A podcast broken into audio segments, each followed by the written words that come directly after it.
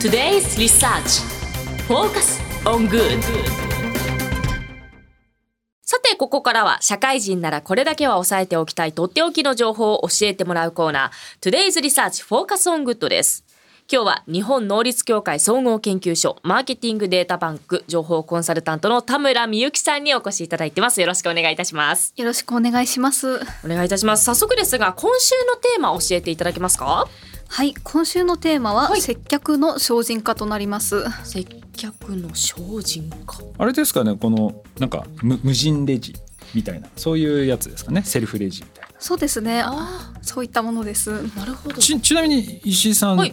なんかこういう接客の精進化つまりまあ無人レジとかセルフレはい。ジみたいなのと、い、やいやいや私は人がいないと買う買った気にならないとかで言ったらどっちですか？あの人がいる方が空いてたとしても私無人に行くタイプなんなですよね。なんで？人が嫌いなのいやちいやなんかす楽なんですよね。なんかピピもうまあピピ、うんピっていう楽ですよねはいキャッシュレスで。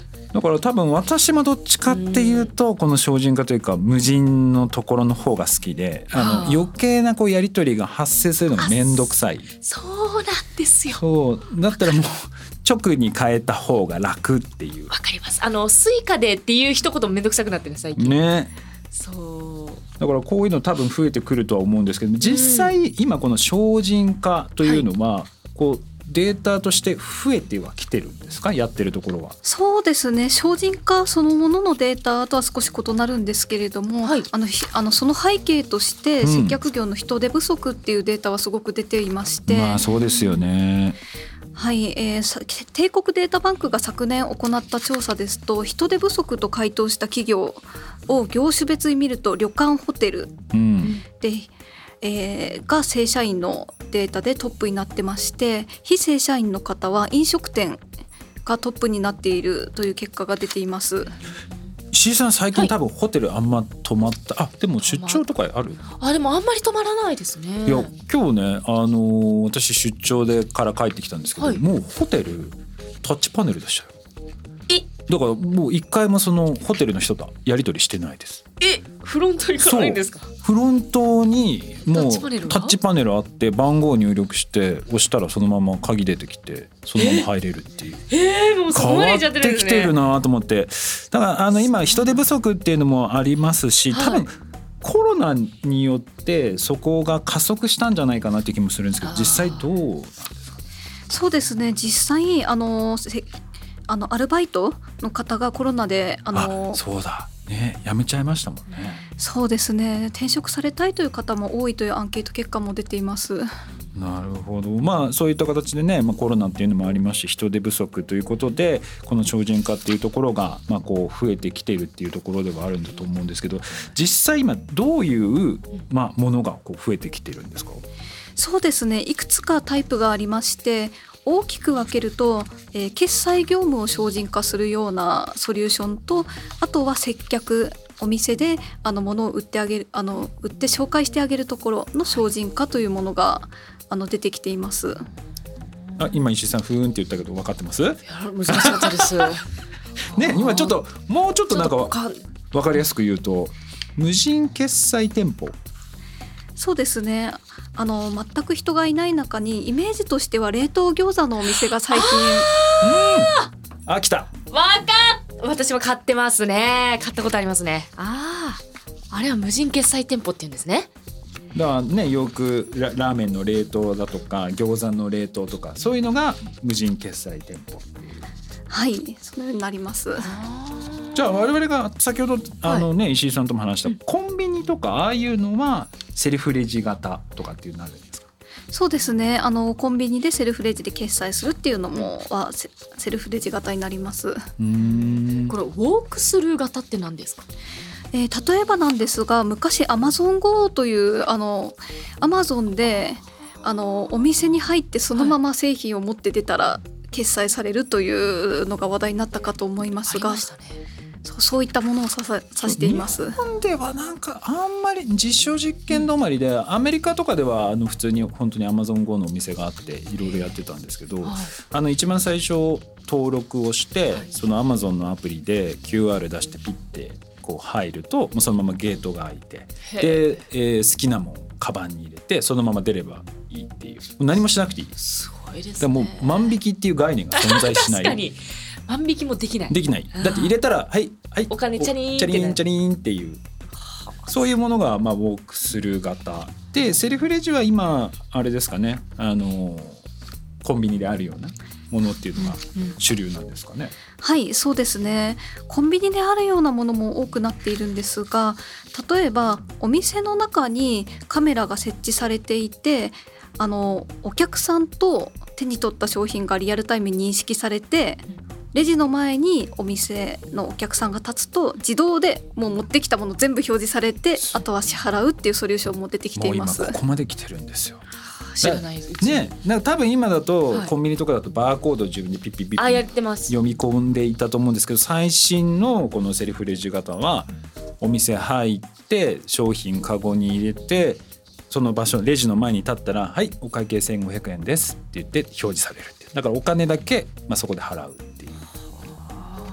これあのなんですか、まあ、まあ若い人って言っちゃいけないですけどこの機械とかに強い方々はいいと思うんですけどそういうのって。ねそこはちょっねと弱いその機械が難しいっていう方々にとってはこれから大変かもしれないですね少し。そうですね実際あの私もその今このセルフレジ型の無人のやつでいくと TOUCH TO GO っていうのがまあ結構有名なんですけどそれも実際試したんですけどはい最後のお金を支払う時に現金なのかカードなのか QUICPay とかの電子決済系なのか QR コード系なのかっていうボタンを押さないとその次に行かないからそのボタンを押すっていう作業は確かにわからない人はわからないかもしれない。そうですよね。慣れてないと難しいですよね。うん。だからきっとそこは今後そういうのをサポートするサービスっていうのは出てくるんじゃないかなっていう気がします。であとこの実際この今セルフレジ型の無人化っていうのはどんどん進んでいると思うんですけれどもそれ以外今どういったこの精進化に向けてのサービスっていうのは出てきてるんですか？そうですね。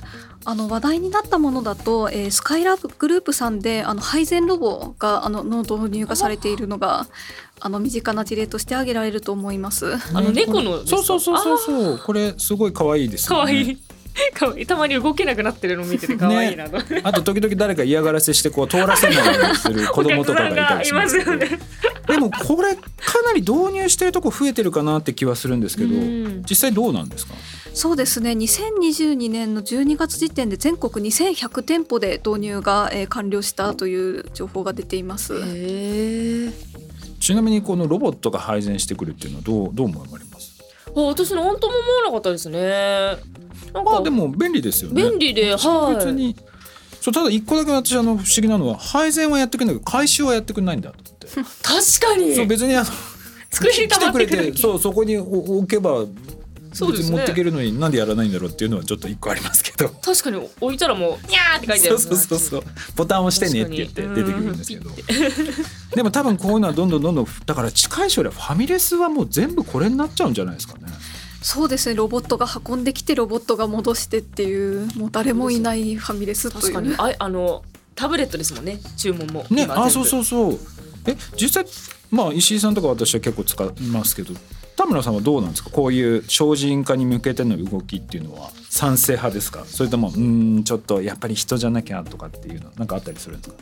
そうですね。基本的に人がいない方が嬉しいことも多いんですが服とかあの自他の人の視点が欲しい製品もあるかなっていうところではあります。なるほおど。ーまあ確かにねこのなんだろう食べ物とかだとちょっとあれですけどじゃあ服とかの場合ってそのやっぱり誰かにレコメンドしてほしいとか、評価してほしいっていうのがまあ必要だと。そういう時になんかサポートするサービスっていうのも出てきたりしてるんですか？そうですね。実証実験の段階ではあるんですが日立製作所さんが、えー西日本鉄道さん三成製薬さんと共同で行った実証実験としてお化粧品のえー無人店舗サービスの、えー横に、あのサイネージを置きまして、はい。AI アバターを置きましておこの化粧品あのこんな肌の色や悩みに基づいてこんな化粧品いいですよっていう提案する実験が行われておりました。すごいですね。AI が提案してくれるんだ。なるほど。なんかで逆にお世辞とかなさそうですけどね。やどうだろう。えー、言ってくれるんですか？なんか、うん、言ってくれそう。だって買ってほしいから。あそっか。そ逆にもっとうまいかもしれないですね。そう。もうガンガンそれきっと AI だから嘘ついてないだろうと思って。あ本当嬉しいって言ってどんどん買っちゃう。うわ。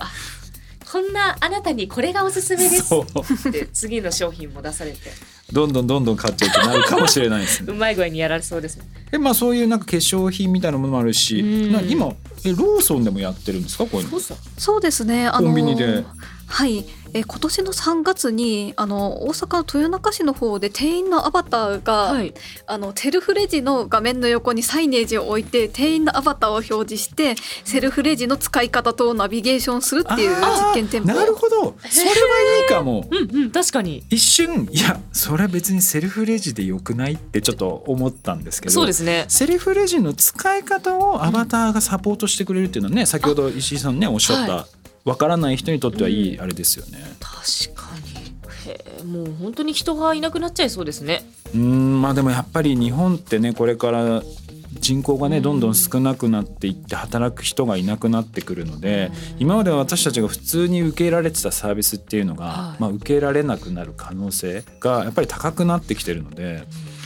だそう考えるとこういうふうに無人化、まあ、ロボットで対応するっていうのはどんどん加速していくんじゃないかなっていう気はしますね。なんかちょっとまあ便利になるけど寂しさもちょっと出てきますね。そうなってくると。まあでも場合によってはねラーメン屋さんとか入っても「はいいらっしゃい」とかっていう声がなくなんかこう湯切りのあのパフォーマンスもなく。なく。そうですね。なんか目の硬さどうしますかとかも聞かれることもなく。タッチパネルでピッピッてやって でベルトコンベヤーでベーって運ばれてくるかピンポもしれない。ンピンポンって言って。なるかもしれないですよね。そうですねでも分かんないですよ。その頃にはひょっとしたらもう慣れちゃってるからむしろ人が介在しない方が気持ちよくなってるかもしれない。し今言ったようなやつもひょっとしたら AI だとかアバターとかひょっとしたらあとは、ね、スマートグラスじゃないけど AR でもう見てるかもしれない。そういう景色を。そうなるかもしれない。うん。人と関わらない世界にだんだんなってくるかもしれないですね。うんだからこういうなんかアバター接客みたいのはまだその今ディスプレイがぐ、ね、物理的に目の前にあってそれを見るっていうあれですけど AR とか要はもうコンタクトレンズ型だとかメガネ型とかで目の前に何か投射されるようになってくるとなんかこの辺も変わってきそうな気がしますね。これでもあのあれはないんですか？その危ないこととかリスクとか精進化になっていくと。そうですね。実際かなり、えーお調べしていた中だと窃盗事例がすごく多かったです。もう先月ですね。2023年6月にも無人冷凍品販売店の窃盗事例で逮捕が出てますし、えーこれは千葉県のニュースなんですが千葉県の中だけでももう2021年12月11月に同じような逮捕事例がありますしもう調べれば調べるほど出てくるようなところではあります。そうですよね。ね、確かにこういうニュースよく見ますよね。テレビとかでもなんかうん窃盗で逮捕されてるやつとか。はこれでもどどうやって防ぐんですか？い確かに。そうですね。お店にも寄ってくるんですけれども結構そのいわゆる冷凍餃子屋さんのような、まあ、コストパフォーマンスで無人化をしたようなところだと防犯カメラを置いたりですとかあと冷凍餃子屋さんってガラス張りの店舗すごく多いじゃないですか外から見える。こういう店舗をガラス張りにして心理的に対策をやってるんですがやっぱりちょっとコストパフォーマンス的にも限界があるしその窃盗って悩みの種ではあるようです。無人ってなるとどうしてもつきものになってきちゃうかもしれないね、そうですよね。まあこうやってね市場もどんどん、はい。まあ、上がってきていて人もどんどんいなくなってくるので、まあ、精進化っていうのは加速していくかなと思うんですけど田村さんは個人的にはこの領域っていうのはどういうふうになっていくというふうにお考えなんですか？そうですね。結構その割とその単純に人を減らすというところだけではなくて例えばあのスカイラークさんの猫ちゃんのロボットなんか、あのいるだけで結構会話が盛り上がるじゃないですか。はい。あとはアバター接客を、えーあの用いることで結構私なんかは本当にお店でまあちょっと店員さんがいると緊張しちゃうんだけどちょっと緊張しないですとか、うん。あとはそうですねあのアバター接客って遠くの人も働けるので、うん。今まで活用できなかった人があの働ける？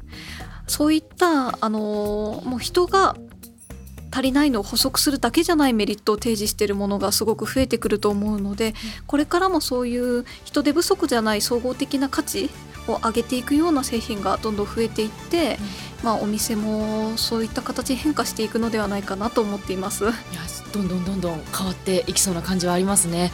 田村さんありがとうございました。ありがとうございました以上トゥデイズリサーチフォーカスオングッドでした。それではリスナーの皆さんいってらっしゃい。This program was brought 日本能力協会総合研究所。